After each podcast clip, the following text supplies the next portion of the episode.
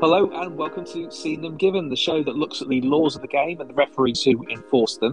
This week, 2022 begins with the same old questions. So, how do we solve whatever is wrong with VAR? There seem to be a few things here from agreeing what the problem is in the first place to making the system work better on the whole. Because let's face it, it seems very unlikely the whole thing is going to be tossed in the bin. So, we're live on Twitter tonight. I'd love your thoughts on this as we go through the weekend's decisions with former FIFA referee and ex head of the PGMOL, Keith Hackett. Evening, Keith, and a very happy new year. Uh, same to you, Mike. Uh, good evening and uh, welcome to our listeners. Uh, delighted that they're finding time to tune in. Now, tonight is clearly going to be dominated by VAR, but before we go on, uh, I wanted to start with an email that arrived from Russia, Keith. Uh, now, the sender of this wanted to stay anonymous, which we're very happy to respect. And they said this uh, I'm a huge fan of Mr. Hackett. Always follow all interviews, analysis, and materials with his participation. Uh, Keith and Mike, thank you very much for what you're doing with Seen Them Given. It's truly precious. Thank you very much for saying that. Um, listening to every episode gives the great feeling of belonging to a global refereeing family, especially. It helps a lot during tough times. I have some questions for Keith. Uh, I've picked two of them here because we couldn't do them all. Um, so here's, here's the first one, Keith. Uh, soon I will need to make a choice whether to develop as a referee or an assistant referee. I'm good at both of these roles and don't have a particular preference, considering the trend of decreasing respons- responsibilities of assistant referees due to VAR and the progress of semi automated offside technology game. I tend to choose the role in the middle, but I'm still not sure. What can you advise me in this matter? So that's the first one. And the second question uh, a huge part of redevelopment is self analysis, which can be effectively done by reviewing matches. However, on the grassroots level, where I am now, 90% of the games are not covered by video footage. My access to observers and mentorship is almost absent. What would be your advice on how to self analyze performances and develop in such a case? I'll take those in whatever order you want, Keith. Wow, they're, they're, they're fantastic questions. I think on the first one, I'd go for the middle. Uh, I think there uh, you have the ability that you're in control. Uh, the decisions that you make uh, are yours. Uh, ultimately, uh, you know that you're the key decision maker on the field. And for me, I think ideally that is is the satisfactory sort of approach. I have serious doubts now about this scenario where referees and assistant referees have to make this call. You know, I advanced my career uh, going up the leagues, if you like, assistant referee first, then referee, assistant referee on the next league up, and then referee. But that's no longer the case. They have to specialize. So sometimes, if I, I, I generally feel that the assistant referees get to FIFA a little quicker than referees themselves. Perhaps there's less competition. Who knows? Go for the referee in the middle. On the second question, I think it's a great question. I think it's I think it's great that, that our reader, listener, is taking time out to look at how he can advance his career. And uh, the first thing is, I'd be happy to send him some presents to through Seen Them Given that are on body language, are on movement, positioning, etc., to help that process of of self improvement. On the self analysis front, I think it's important to do and set SMART objectives. Now, SMART is single letters S for specific, M measurable, A achievable, R uh, to, to review, and, and to time. So, what I would suggest that this referee has a diary. And at the end of the game, and maybe even a couple of days later, he reviews his performance himself. And he, he puts it into categories. First of all, application of law. How did he see it out of a mark of 10? What were the negatives? What were the positives? And probably look for three positives and two negatives within, within the application of laws of the game. Now look at movement and positioning and fitness obviously purchase a, a, a sports uh, watch that can give you things like speed and distance profiles. So it gives you a view as to how you are from a fitness point of view and the effort that you put in. Then, so we're covering the fitness side. We're covering the weight, the, the you know, in terms of body shape, etc. Uh, just think that sometimes two kilos overweight, that's like running around with a bag of sugar in each hand. Um, I'm running around with a few bags of sugar after Christmas, Keith. Yeah, well, I'm I'm not. I've, I've watched very carefully. I'm glad you have. Most people do, and I, and I think it's I think it's important to, on a monthly basis, take your weight. Now, then, with this review process that you've gone through, you've gone through application of law, you've gone through uh, the, the fitness aspect. Now I want you to look at how you manage the players and then the big decisions. Usually in a game, you've got two or three big decisions. Put a time when those occur and, and give a feel. So you've really got to self analyze, but be true to yourself. But I want you to come out of that review process in a positive frame of mind because referees can be introverts that actually look for all the problems and all that was wrong in the performance rather than actually saying, one, did I enjoy it? Did I contribute to the game and the enjoyment of the players? Did I advance? And refereeing, no matter what level you're at, is peaks and troughs. The games don't always go the way you want them. Players don't always behave like you want them to behave. And then you've got such things as out, outside interference. Uh, as you go up the ladder, interference of spectators that can be a distraction. It can be the state of the field. I know that in uh, in Russia it can be extremely cold at times, and the pitch surfaces can be almost like concrete. Uh, you know, I've refereed in Moscow in that stadium with the AstroTurf. The quality of the pitch is excellent. The bounce is clean, but outside by it was cold.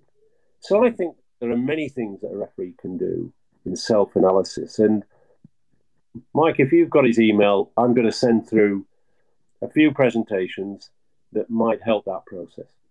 Oh, I'll gladly pass those on. And if you want to get in touch with the show during the week, we've got an email address. It's hello at seenthem.co.uk. Um, right, well, let's move on to the weekend's Premier League action, Keith. And um, should we start with the game that we've most of us just seen? Uh, absolutely cracking contest between Chelsea and Liverpool um, which was, uh, well, a brilliant, um, but a big decision to be made within 10 seconds of kickoff. Uh, this is Sadio Mane uh, crashing into Azpilicueta, forearm making contact with the head of the Chelsea defender. Uh, Chelsea wanted a red card here. Uh, the referee decided yellow was the correct sanction, and VAR didn't get involved. But what did you make of this one, first of all, Keith? I thought this was a straight red. Um, I thought that Sadio Mane used his arm, and elbow, not to gain elevation, not to gain height. He crashed into his opponent, elbow leading first. He used that elbow as a weapon, and therefore red card. However, let's now analyse it from Anthony Taylor's point of view, who I thought, apart from that one decision, had an excellent match. And, it, and it, it was needed this weekend after what we've seen. It shows and demonstrates why, when I was boss of the PGMOL, I introduced a warm up procedure. Going out, doing that, if you like, 15 minutes of exercise and get the heart rate up, but also get the brain ticking. And Taylor was off the blocks like he's done before. He's got great vision. Uh, he takes a lot in. He's blown the whistle, and almost immediately you've got this foul challenge. And he's got one chance. He's only got one chance to see what's gone off. I think he did absolutely brilliant in detecting it was an offence that warranted a sanction. But it's easy for me, sat in the armchair, watching several replays, to say, just a minute, Anthony Taylor, actually, you made you got this one wrong. In my opinion, and refereeing often is about opinions, this was a red card offence. The Sadio Mane um, endangered the safety of an opponent. He used the arm, arm as a as a weapon young referees that listen to our show, the detection of that uh, offence is whether a, a, the player has got a clenched fist. It's a, it's an indicator. It's not the, the, the end of the matter. It's just an indicator that when a clenches his fist, he's using elbow and arm as a as a weapon in this case. I think other than that, what a fantastic game to watch great play, some great goals, uh, some terrific goalkeeping, and some good officiating. He kept the game flowing. He communicated extremely well. He's not influenced by the crowd. He's, he's you know, he's clearly. We've, we've got two world class referees in, in England. Uh, you know, often we talk about the negatives and we'll go on to look at the negatives. But, but Anthony Taylor and Michael Oliver are miles ahead of our current group of referees, and they should be using, you know, the Chris Kavanaghs, the Craig Pawsons, who still to get, in my opinion, up to the standard required of a Premier League referee. They should be looking at Taylor and Oliver and picking the best bits out of their performances and say, I'm going to do that. I'm going to do what he does. And the first thing that he should do is look at the amount of work rate that these guys put in. Cover a lot of distance. The movement is terrific. They know where they're going. It's all part of a plan. But their aim is to get this viewing angle and proximity to play. And in a way, this is where Taylor and Oliver are ahead of the pack. I mean, just to go back to that Mane call, because again, viewing angle is, is, is clearly hugely important for any decision. Um, but the fact that it's essentially gone to the kickoff, the ball's launched to one side of the pitch, uh, and I don't know exactly where, because I haven't watched it back, where Anthony Taylor um, but immediately he's got to make a, a big call in that uh, split second. And uh, again, it's, it's, a, it's a very challenging moment for him. So, in that context, should he have got some help from VAR? Yeah, I think that we have got a problem in England with VAR. Look, it's not VAR the system, it's VAR the operators. There's a, a lack of consistency. This has to be down to management.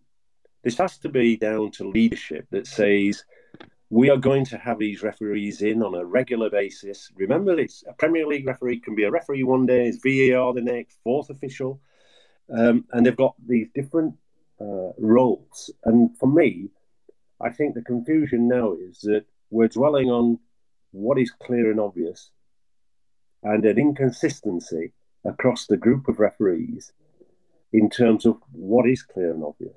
Now, for me, I'm suggesting that if a red card and if an incident warrants a red card and the referee is given a yellow, I would be calling the referee over and saying, look, please have a look at the monitor. Now, every time a referee looks at the monitor, he doesn't have to change his mind. He, Taylor could have looked at this incident and said, I'm going to stay with what I've got. I, I think it's a yellow. I disagree with you, Keith Hackett, later on. Um, but I think in, I think knowing Anthony Taylor, this is a guy who doesn't like courage. This is a guy who is first class who who does have courage, and I think on second look he would have sent off. So VAR let him down, and VAR this week, as in previous weeks, are not doing the job. I mean, it's not working. It's just not working, and I think the quality of delivery from VARs, when to come in, when not to come in, they're confused. So when we're talking about just to go back to the language point you made there, clear and obvious, and there not being perhaps a consensus over what that means, do we need to change the language then of what necessitates a review? Yeah. So I, like, so the NFL use incontrovertible when they look at videos. If something is incontrovertible, that is when video technology overturns a decision. It, it feels to me like that's a stronger term uh, you go completely the opposite end of the spectrum. You've got rugby union referees who, uh, sometimes, if they're not sure, can literally just draw the the, the imaginary TV picture and, and go straight to uh, the television match official. So it, the whole thing between sports sways in a lot of different ways. So uh, football just has to make a choice, doesn't it? Yes, I think it has to make a choice. I think it's made a choice. I think it's just a case of sitting in a room, all these referees, and and playing out, if you like, a lot of the decisions that they've got wrong and a lot of decisions that they've got right over the over the season and over the last two or three seasons, and and say, right, okay, this is this is where we do want you to intervene. So I think that there's there's if you like a light of knowledge that is gained by reviewing past decisions, reviewing decisions made by the MLS, reviewing decisions by the Bundesliga, and then drawing up, if you like, a, a benchmark in terms of, if you like, where is the line drawn where we think you should come in? And at this moment in time, you know, we started off last season coming in with a benchmark that's quite low, and we we had, I think, undue interference with VAR. And, you know, we saw goals being scored and then delays until VAR confirmed. And yes, okay, it's a goal. And we, we were actually taking away some of the enjoyment of the fans whilst we waited for the VAR to confirm the goal was, was okay. Now we've moved from that point. We've moved from point by way of discussion, leadership, and discussion with VARs to say, look, whether a goal's not a goal or a goal, it can be done very quickly. Where I think the, the, the, the difficulty lies is around challenges, in particular foul challenges, in particular around the penalty area. We, we've explanations on holding and pulling from pigeonhole spokespeople that worry. Because what they're saying is, you know, the laws are quite clear. Holding offence is an offence for which a penalty kick or a free kick should be awarded. Then we had, we had, if you like, a few weeks ago, we had Tyrone Mings incident. Shirt was almost pulled off his back, and some statements saying, "Well, the, the player who committed that let go." Doesn't matter where they let go. The action of pulling a shirt and tugging at an opponent is an offence. And if the ball's in play and it takes place in the penalty area, it's a penalty kick. So don't overcomplicate the law. Don't use the law as a means of confusion. A simple thing like a pull on a player is an offence. Now, if that player goes down, and sometimes there is confusion from a refereeing perspective because players touched going to ground comfortably. We've talked about that in the past. But a pull is a pull, and that's a foul, and therefore, in that sense, this is why in the Arsenal Manchester City game, the the foul by Saka uh, on Silva was rightly punished with a penalty kick. It was a it, you know it was a hold and a trip, and therefore that's a penalty kick. They got it right. Now I wouldn't expect VAR to come in on that one because the referees made the call, but it's an opinion sometimes, and so for me, I think we've got to get into a mindset that at some point in the future, if a referee is doubtful about a decision, he can go and check it on the monitor and he can actually say to VAR, I'm going to take a look. But at the moment, he's waiting for the stimulus to look at that monitor from the VAR. And, you know, let, let look and think about the referee. When that referee makes a call on the field of play, he genuinely believes that he's made the right decision, right? And often he's happy with that. And then all of a sudden he's got in his ear somebody saying, You need to have another look. Have another look. And if you think that what you did first time round is correct, then stick with it. If not, change your mind. And if the VAR is suggesting it's a penalty kick, give the penalty. Now, I don't think the referee's got to a bigger problem here. I think it's back to the referee who is now a VAR. And I just worry about the relationship between VAR and referee. Referee one day, VAR the next. Very experienced referee in the middle, a young first year referee on the Premier League in, in VAR. I think those relationships need to be considered more carefully.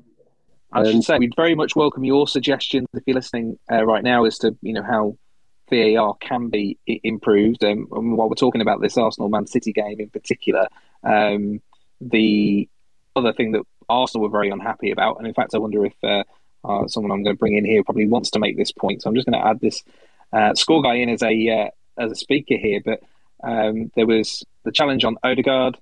Um, there was no review. The, the referee wasn't asked to go out as the monitor, and Arsenal certainly felt that should have been the case, Keith, yeah. on that particular challenge. And were they right in, in making that argument?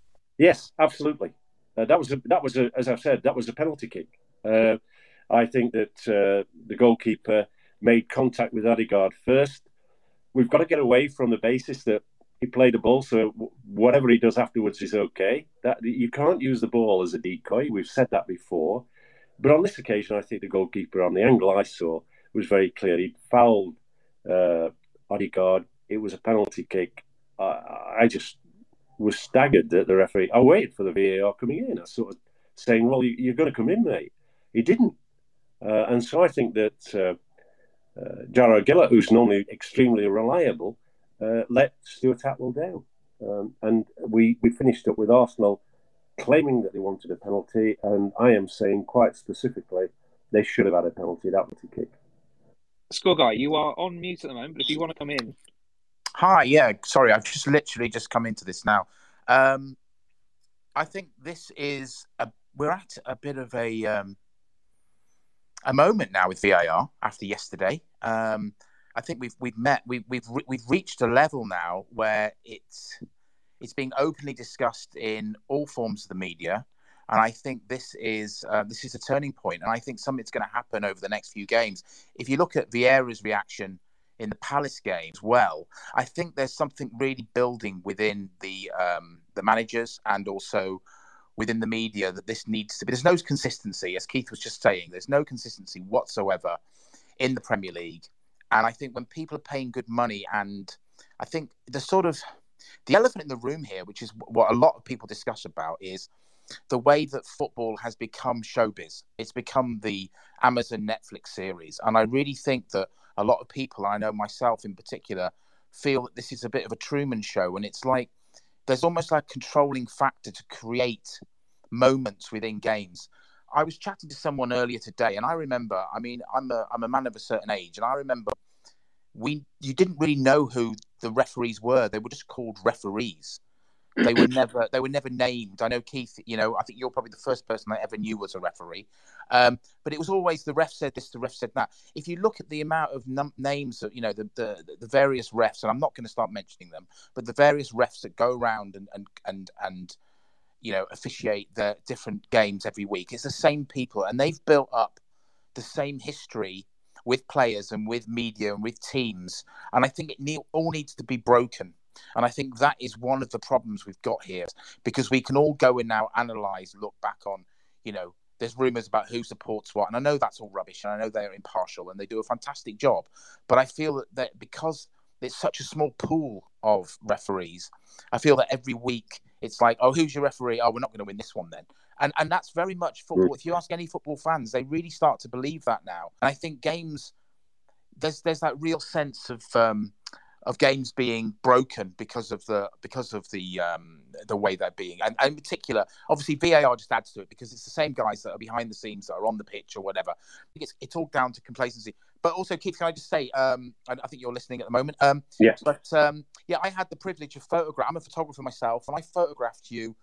Th- I've just been sitting here thinking. Over 30 years ago, I did a black and white portrait of you when I think you used to have a kitchen company or something or other, or bathrooms or something. Is yeah. that right? A long, long, long time ago. Yeah. I had I spent I spent an afternoon with you and very you were very, very pleasant. And I just remembered that. It's one of those things dark in the in your the recess of my memory. And um, yeah, I remember meeting you and I thought how pleasant you were. But um, I just think I think it's great now with social media that we can all discuss these things. Um, and I think um, in particular I know a Arsenal fans and I was I was chatting to a lot last night. We we're we're very deep we are deeply concerned that come the Tottenham game, which is our next Premier League game, we do not want bad refereeing or bad VAR to destroy what is the most important game of our season. And there's going to be a little bit of an undercurrent building up to that game through social media to try and force who try try and force the situation here because I know from from the game yesterday the the the anger that came out of that game. I'm Just I'm just feeling that there's so many things now. There's so many players that are getting away with it. There's so many mistreatment of things, such as when Man City were able to score that that scored the winning goal and went and celebrated literally in the in the family um, family enclosure today. Um, when that was at Leeds the other day, um, when Saka wanted to go and celebrate, he was told not to go to the side of the pitch because it happened. And why is it that uh, Roderick was allowed to run over and almost in, jump in into family enclosure you know, yeah. that's, Although that's I should point out he was booked for that. Although uh, yeah, it doesn't, doesn't excuse what he did. Matter. I understand that. I understand he was booked for it. He took his, he was booked for taking his shirt off. Let's get this right. Okay, that's what he was booked for. Okay, but he went over and obviously the the particularly particularly particularly during COVID times, for, for that sort of that sort of celebration to go into a crowd to create that stuff. I think it's I think it's inc- but listen, there's so many things I could I could pick up from that game. Yeah. It was just one of those things I just mentioned. Anyway, guys, listen, I'm gonna I'm gonna pull back now. Thank you so much for for bringing me on here and let me say my piece. Uh, Keith, uh, God bless you, sir. Um, really good to hear you on here, and I'm going to pull back and uh, see what everybody else has got to say. And Mike, thanks very much for uh, for letting me have my have my words. Cheers. Pleasure to have you on. Thanks for thanks Thank for joining you. the conversation, Keith. There's a lot to get into there, but one interesting thing about that is actually just the Um, the, the drama is probably the wrong word, but uh, the storylines that get built around the fact that referee X, Y, or Z is about to do game X, Y, or Z. And the Premier League obviously announced these things. It's normally on a Monday or a Tuesday, isn't it? Sorry, I'm, I'm getting my days mixed up ahead of the weekend's games. And actually, it's one way of alleviating some of the problems of, of fans going, oh no, we've got this guy this weekend. It's just not to announce it. Yeah. And then all of a sudden, there's actually there's there's not a build up of of drama and storyline in that particular occasion because people just aren't told. I mean, it's, it's, it's I can hear people go, well, what about transparency? But at the same time, I don't know what you lose there. I think that there's clearly they could do that. There's there's not an issue with that. I mean, it's quite easy that when Mike Riley does the appointments uh, on on the over the weekend probably, and then on a Monday morning uh, to to uh, delay the announcement and then just make certain the clubs are aware rather than the public. Um, I, I think that um, there were some interesting points there from Score Guy. Um, I think that he's right. I, th- I think that the first base of the arguments, if you like, and the discussion is that the standard of our refereeing across the group at the moment, the 20 plus referees, is frankly not good enough. Now, okay, we're living in a different world from when I refereed. When I refereed, there were pro- probably three cameras at a game. Now there's a minimum of 22. But, you know, score guy was right. Uh, when I was refereeing at the top level, it, it was a hobby. Um, I got paid in the latter end of my career £35 a game. Um, but I was also a director of a, of a kitchen company. So I had that, that work balance ethic. We didn't have professional referees. Uh, and as a result, the 56 referees were available to referee, if you like, those 10 uh, Premier League games when it first started. Now we've got 20 referees, and half of those, you know, several of them have had less in a, in a 19 week program, are still at six games. So some of those referees are not being utilised, and a lot is being put on the, the likes of Oliver Taylor, Tierney, uh, and a few others. Um, there's no doubt that television exposes, uh, as the media exposes refereeing, but I do think that we're making basic errors. And, and I do think clearly, as I've been saying now for three years since the introduction, I mean, let's go back a little bit. The Premier League, the PGMOL, the governing body of refereeing, if you like, in, in England, the, the, the professional level, the PGMOL decided not to go with VAR. Then, in the, in the year that they introduced it, they decided that they would use the monitor sparingly all against, if you like, the trials and tribulations that IFAB and FIFA, the governing bodies of football, had gone through in their trials. And so we started doing it. We're not going to accept how other countries are doing it. We're going to be different. And I don't think there's been a buy-in by the PGMOL to even achieve getting this thing right. So I'm clear now. I think that uh, I, have given a lot of thought. If I was the boss again, what would I do? Well, I'd have a clear out, first of all, and that's easier said than done because these guys are at work, they're employees. You have to go through specific business profiles. But if a manager doesn't do well with his team, he gets moved on. And at the moment, I think whoever's running it, and we know that's Mike Riley, probably needs to be moved on because he's not delivering the quality of officiating that we, we as a, a fan base or as a game base, require. We've got a world class league but we ain't got world class referee. So there are two things I would consider. One, if we're short of quality, let's bring some in. Why, why did Clattenburg go to Saudi Arabia and follow Howard Webb and then on to China? Yes, money, but also they, they recognise that expertise, we bring it in. Um, that's one thing. We could bring in one or two top class European referees on an ad hoc basis to get them to fill in the gap whilst we get our refereeing up to standard. But let's just focus, I think, on VAR. It's remote. It's at Stockley Park. It's a building that nobody's seen, done. It doesn't speak. Occasionally, it comes out with uh, a Premier League spokesman says, and spokesman is wrong in law quite often. So you know, from my perspective, I go, cracky, you better keep your mouth shut. You, you're making it the game look stupid.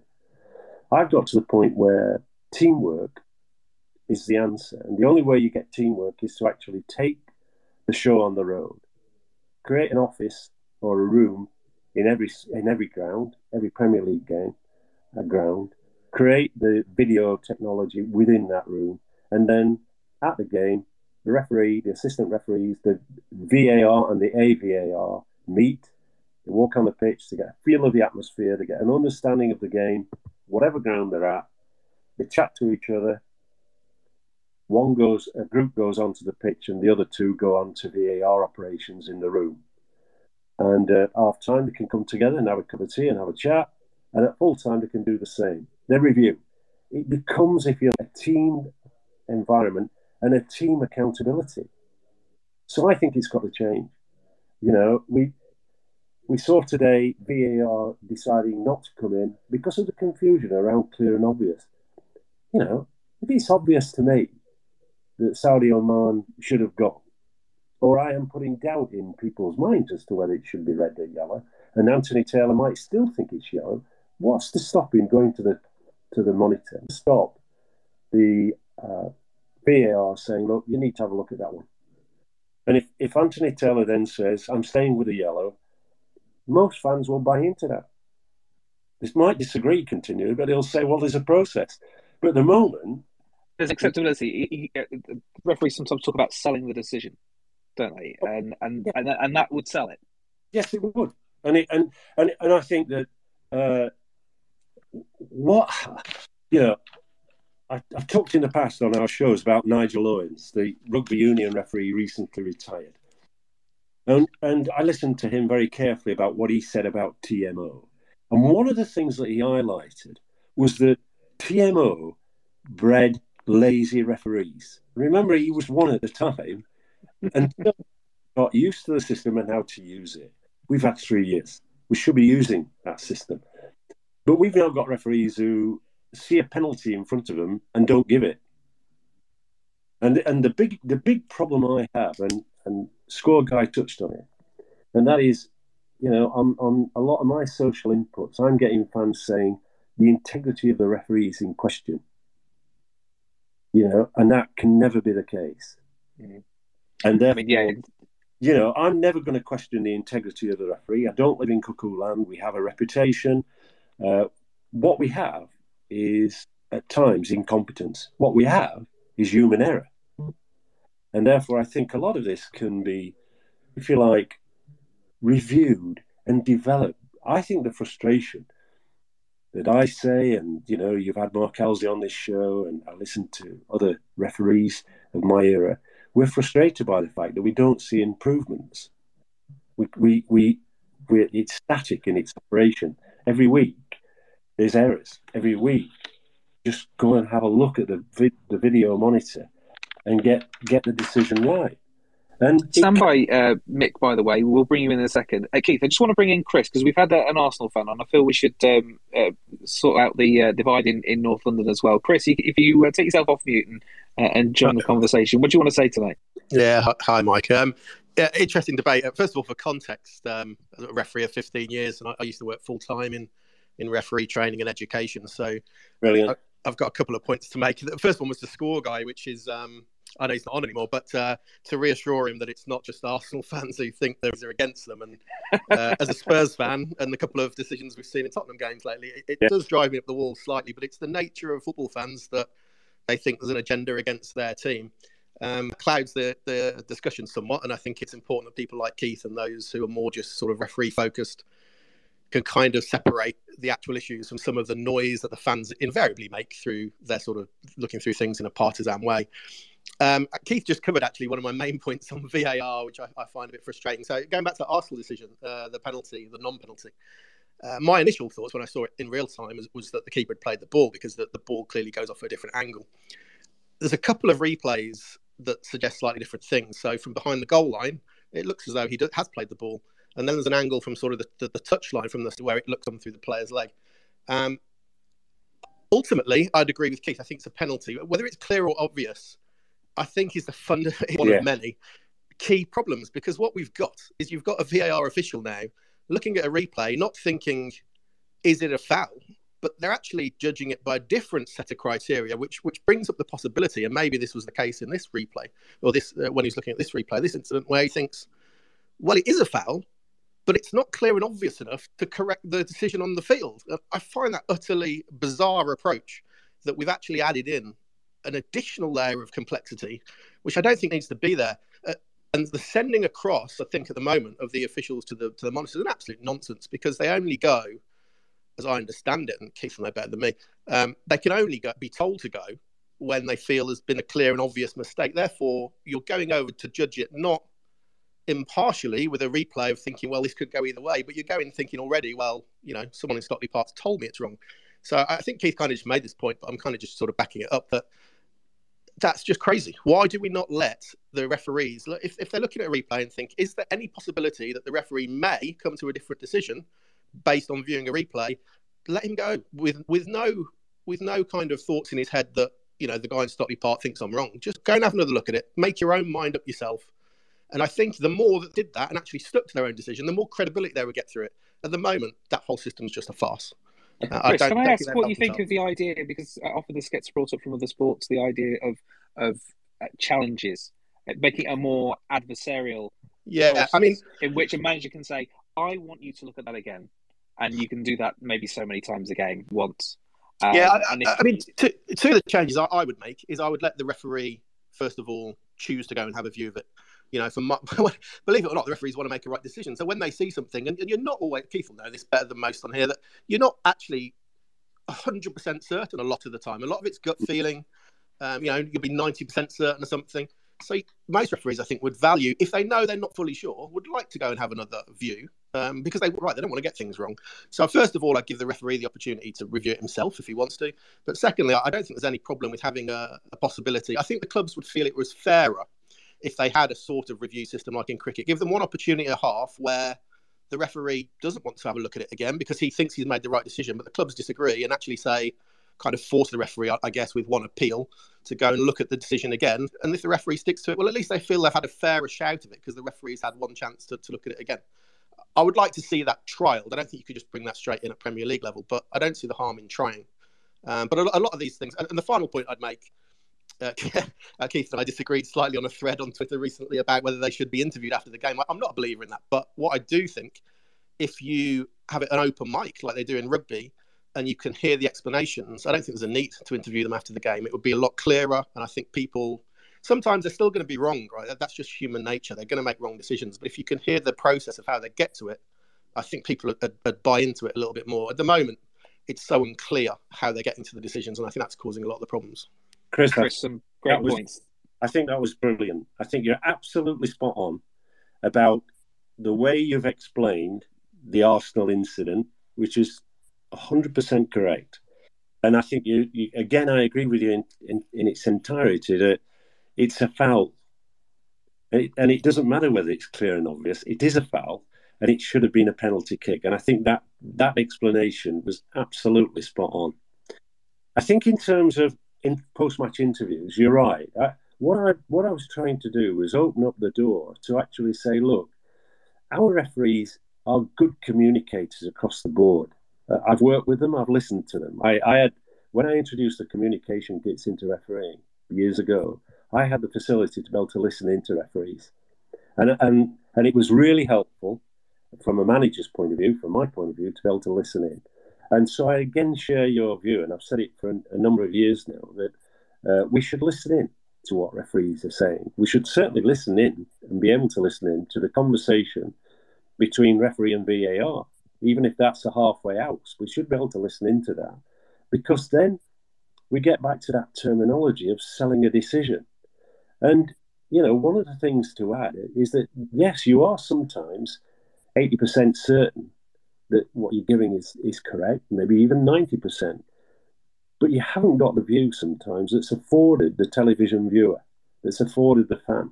You've got one pair of eyes, you're trying to chase the ball down, you're in, you know, you're not in the greatest position, the viewing angle might be slightly impaired, and another angle gives you a complete view. And therefore, I think the process, if it was more transparent, if it operated in that way, that a referee can go to the screen and have a look, that we get away from what is termed clear and obvious. Now, look, if I was the boss of the PGMOL, and I would say in discussion with my referees, let's let's not work to that criteria. We we we can say it's clear and obvious. We're going to do what I mean as clear and obvious. It's a foul or it's not a foul. You judge it as a foul. You don't judge it as a foul. So I think that uh, it, it, it sounds simple. It is capable. You're not, you know, the flex thing. I can remember when I introduced communication kits, FIFA said no, but we said it's such an, a, an a great addition to refereeing, and it improved the performance of match officials and decision making. We're staying with it, mate. And I think the, the Premier League and the PGMOL ought to be able to advance the cause of VAR to improve, improve the outcomes. Because at the moment, if I was an Arsenal fan or I was the Arsenal manager sat watching that, and I know it's a penalty kick, and numerous referees I've spoken to have said it's a penalty kick. Uh, you know, Chris, as a, as a, as a former referee and a, a, referee trainer, say it's a penalty kick. It's a penalty kick, but Arsenal didn't get it. It's a major error in a big game. You can't afford those level of errors. Chris, thanks very much indeed for, for getting involved in the show. There is another Chris standing by, um, but I want to bring in Mick next. Uh, Mick, take yourself off mute, and, and, and, thanks very much for being with us. What do you want to say this evening? Thanks, mate. Um, I've only got just a couple of things I'd like to add. Uh, I think I'm the only one who thinks that the Arsenal award yesterday was actually correct. I think Odegaard actually kicks the goalkeeper as opposed to the goalkeeper actually kicking Odegaard because the ball is actually free to be got by the goalkeeper and the player. So for me, that was more of glass half empty than glass half full. I was an Arsenal fan, which I'm not.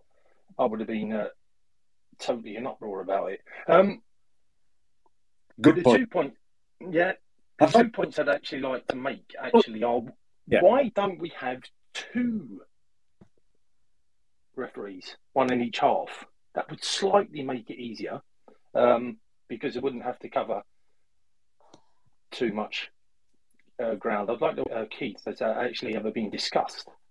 Well, let me let me come in on, on, on the first point. I think that the shortfall here is that Anton, uh, the, the referee in the Arsenal game uh, was not asked to go and review that penalty decision.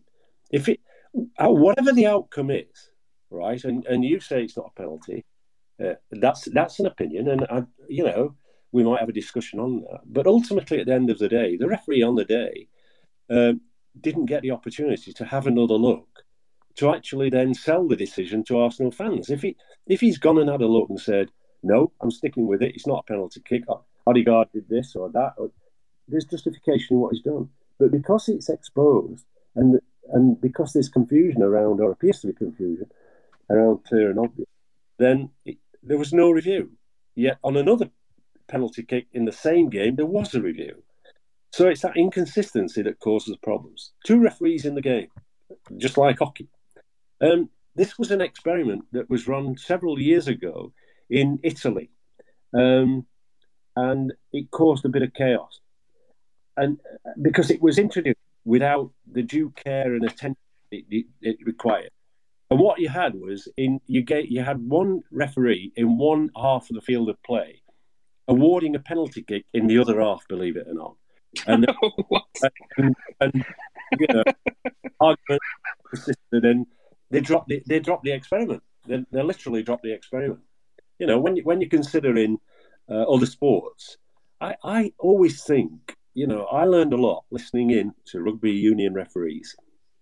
I don't know the game, but I watched the game now and I watched it then. Uh, I don't know the nuances of it, but I learned from the referees and I gained great respect uh, of the referees. you know, uh, Wayne Barnes, and who's a terrific referee.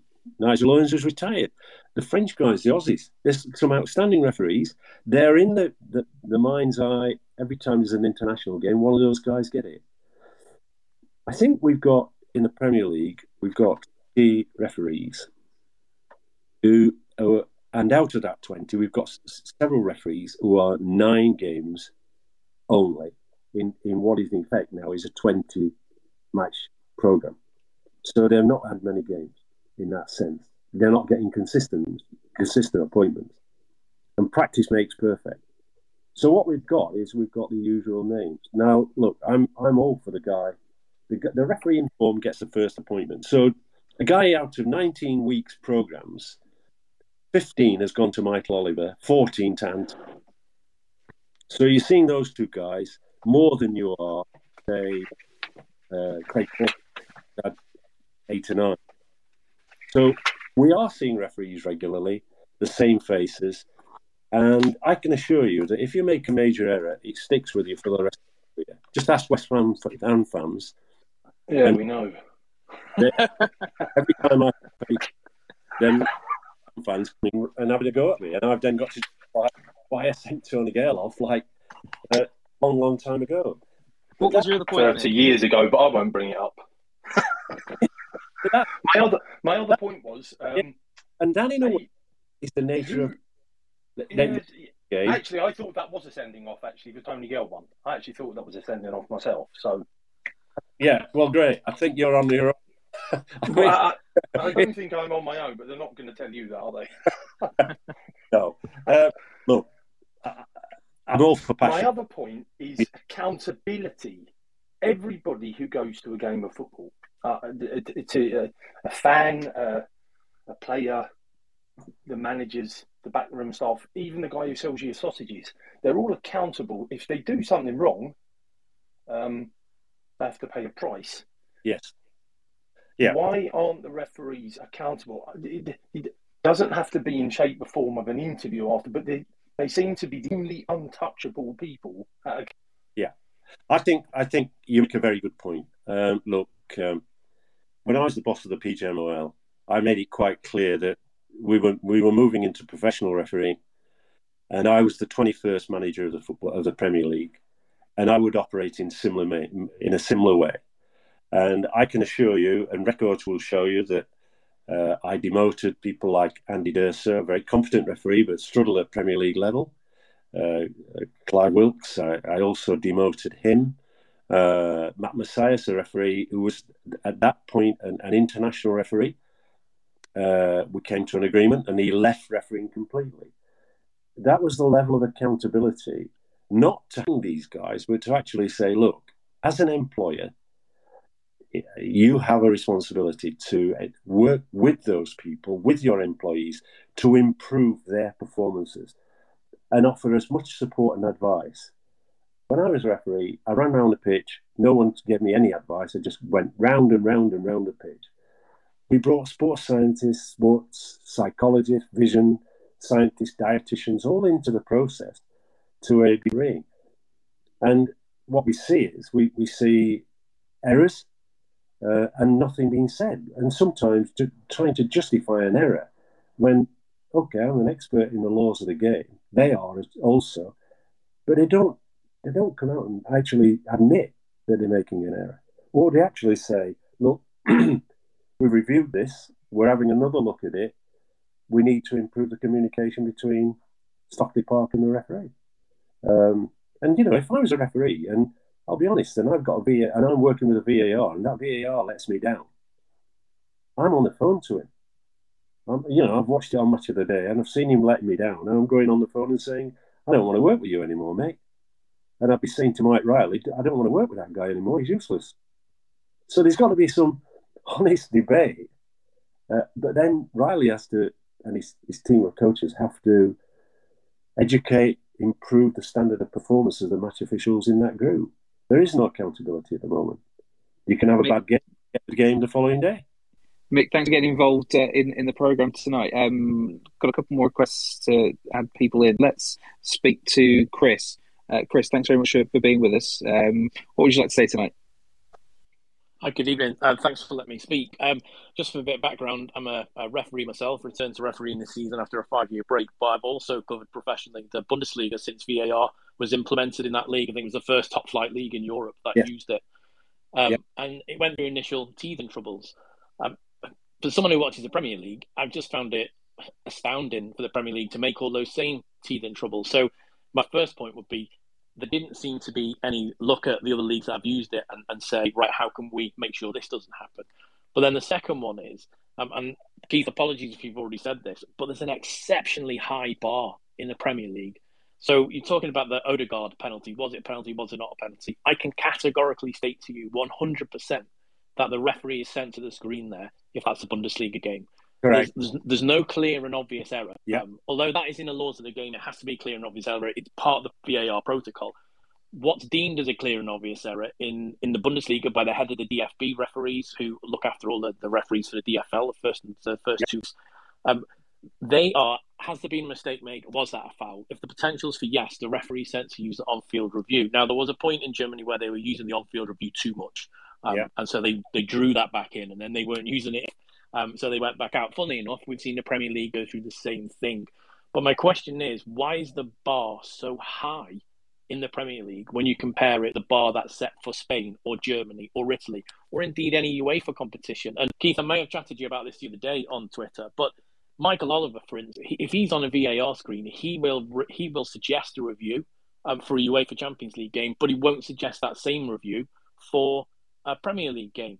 So where does the high bar come in? Because for me, a referee can't be saying, "Yeah, let's we, we should have another look at that on a Wednesday," but then not on a Saturday. Yeah, spot on. You're absolutely spot on. I mean, uh, let's. I'll, I'll, just add to that as well, and and say that whilst uh, in the MLS they don't come out and make statements immediately after the game, what they do is every week the guy in charge of VAR operations a weekly review show, and so they run through it, and people educate and they inform and you're, you're absolutely right. I, I mean, I, I get frustrated by the fact as a former UEFA uh, referee expert and um, you know a member of the assessing panel, it, it, it's painfully obvious that you actually look around the world and you learn from others. But it's almost like an insular. We're English, so whatever we do, we're right. And I think you've ex- you've explained it absolutely brilliantly, and that is the bar is set too high the the balance was last year they were coming in on everything and everybody was getting upset.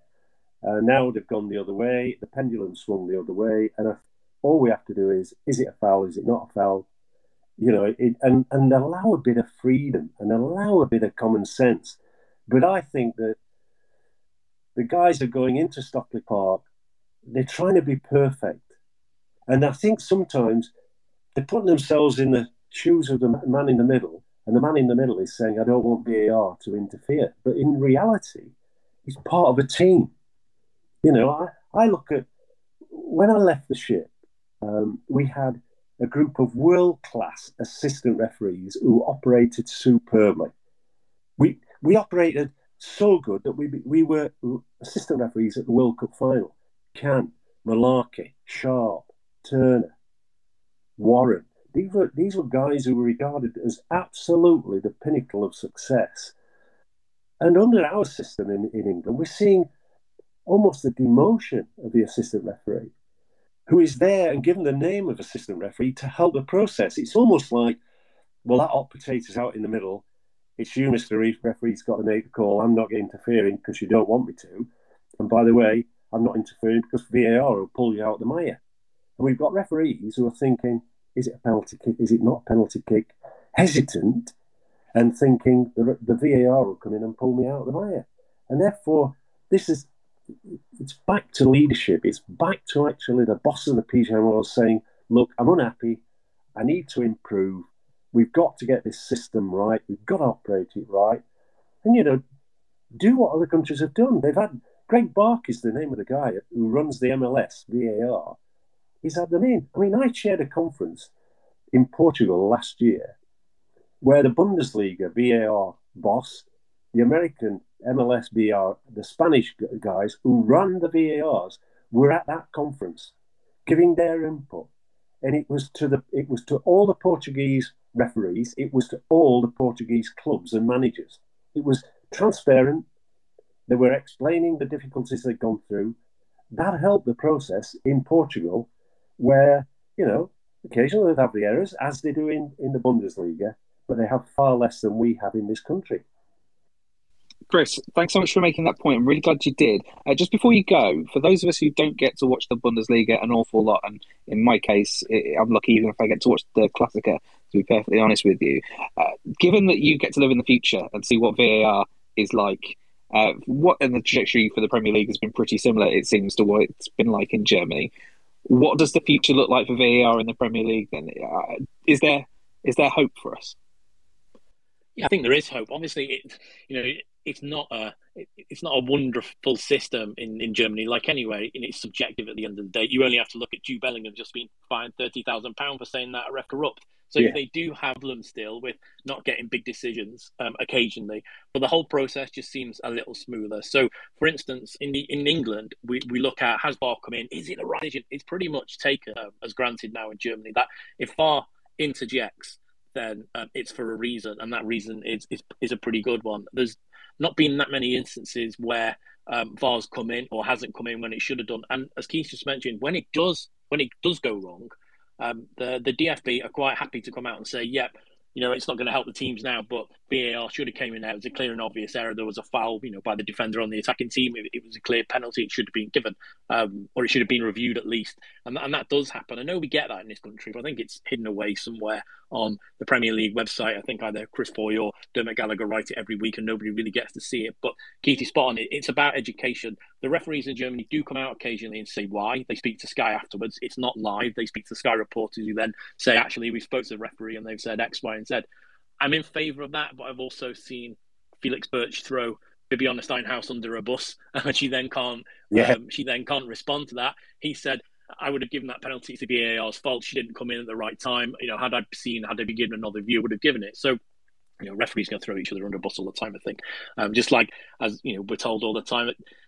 And, and I think Keith, this might be a problem in, in the UK. You mentioned, or in England especially, you mentioned assistance there. Um, you know, as a referee, and I've, I've run the line for high qualified no one likes a busy assistant. I want first bite on that penalty. I want second bite on that penalty. Only come in afterwards if I'm wrong in law. If it's subjective, I don't want to know about it. So I think that's, you know, I've had plenty of briefs as an assistant like that pre-match brief. Wouldn't give that pre-match brief myself. Um, you know, instantly turns me off and I'm like, okay, mate, you're out there on your own. But back to your original question, I'm hoping that, you know, the Premier League can learn from yeah. it. It just, it depends whether it does. So far, it's learned very, very slowly. Yeah. Um, I don't think we've got a problem with officials. I think officials make mistakes. Of course, they do. The human and humans will always make an error, but it's the process. It's the high bar that doesn't enable those mistakes to be rectified at the moment. I think, which is killing VAR in the Premier League. Yeah, Chris, some great points. Thank you, and really glad to hear, by the way, that you're back refereeing as well. Uh, that yeah. is, uh, that is great to hear. Um, we've got a few minutes left, Keith. So uh, should we bring in James? Uh, sorry, yeah. Ben. Uh, ben, apologies. Uh, good evening. What do you want to say tonight? That's all right. Thanks for ha- having me. Um, I don't know if this has been touched on already, but quickly, I just wanted to ask Keith um, do you have an issue with more senior referees um, overriding what the less senior referees do? What I mean by that, hmm. do we get Mike Dean on VAR, who is more inclined, involved with um, a less senior referee on the field, uh, and then the other way, and vice versa? So you get Mike Dean on the field, for, this is just an example, and then you get a less senior referee, say Darren England or something Chris Kavanagh, are they less inclined to get involved? And would it be different if the roles were reversed? I think you're absolutely spot on. I think there is a relationship problem. Uh, you know, uh, we had that to some degree some years ago between referees and assistant referees. And then what we did was we decided to have a team ethic. We we had the same assistant referees running with the same referee week in week out to develop mm. a team accountability. I think there is a problem. I think I think that some of the some of the guys probably don't want the VAR coming in to help because they feel that it, it's undermining them. I mean, the core issue is that VAR is introduced to improve the quality and accuracy of decision making. Now, in football, it's all about opinion, and we're, we're never going to get a total agreement. What we're trying to do is we're trying to improve the big decisions.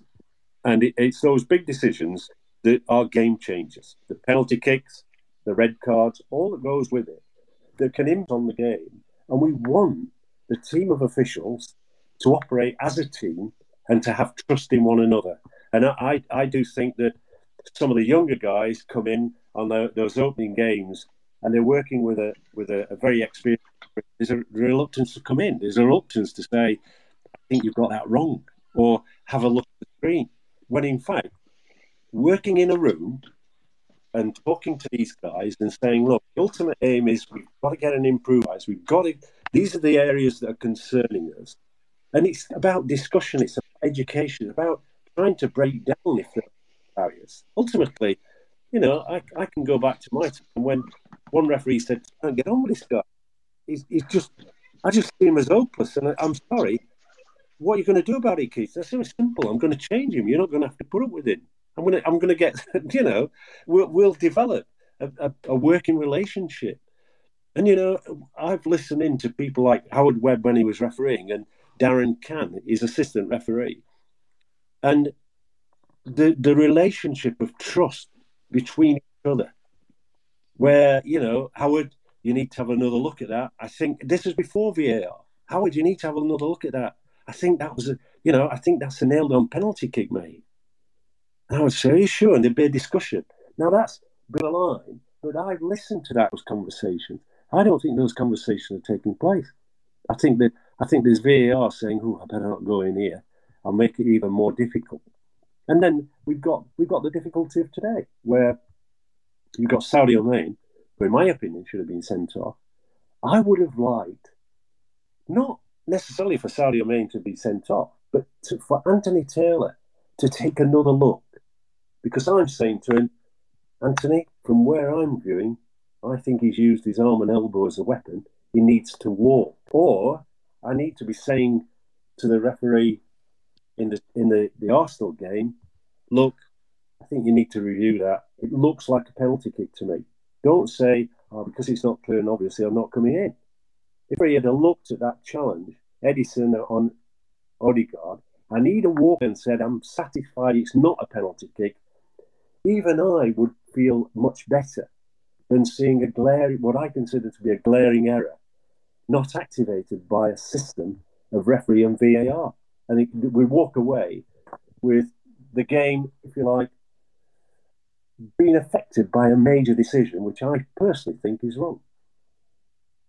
Ben, thanks very much for your question. Really appreciate you, you getting thank you. Thank you. tonight. Uh, thank you so much to everyone who's got involved uh, this evening, Keith. It's been a real eye opener for me. Some really great questions uh, in the show as well. If you've missed any of it, by the way, this will be available as a podcast. And you find it by searching for Seen Them Given wherever you get your podcasts from. And if you subscribe, you get the show every single week without having to do a single thing. There is one more thing, though, Keith. Uh, and this is something that um, you wanted to do, and it'd be interesting to see what the results are of this. We'd like you to nominate uh, your top referees in the Premier League, please, uh, so that we can put together a poll for next week. We want to try and see essentially um, where they all stand because we can add up the number of performances and the number of red and yellow cards issued and the number of times that we've maybe spoken about them on this podcast. Um, but it'd be interesting to see where the consensus of the listeners is on this. Um, so there's a couple of ways you can do this. You can send uh, nominations in a tweet to at seen them given, uh, or you can send us an email, hello at seenthemgiven.co.uk. And uh, it'd be interesting to see where this goes, Coop. Yes. Um, I, I, keep changing mine every five minutes, Mike. Uh, should, should, we ask for a top three? Is that the best way to do this? Do you think? I'm just, I'm just thinking. I've got to add all these up next week. I, I, I think, I think we should go uh, for top five. Um, okay. I, I, and then I think the difficulty comes. All right. Well, we'll see where this gets to, um, and uh, we'll chat on it uh, on the show next week. Uh, for now, though, thank you so much for your company, Keith. As always, thanks for, for your brilliant contributions, and uh, we will see you next time.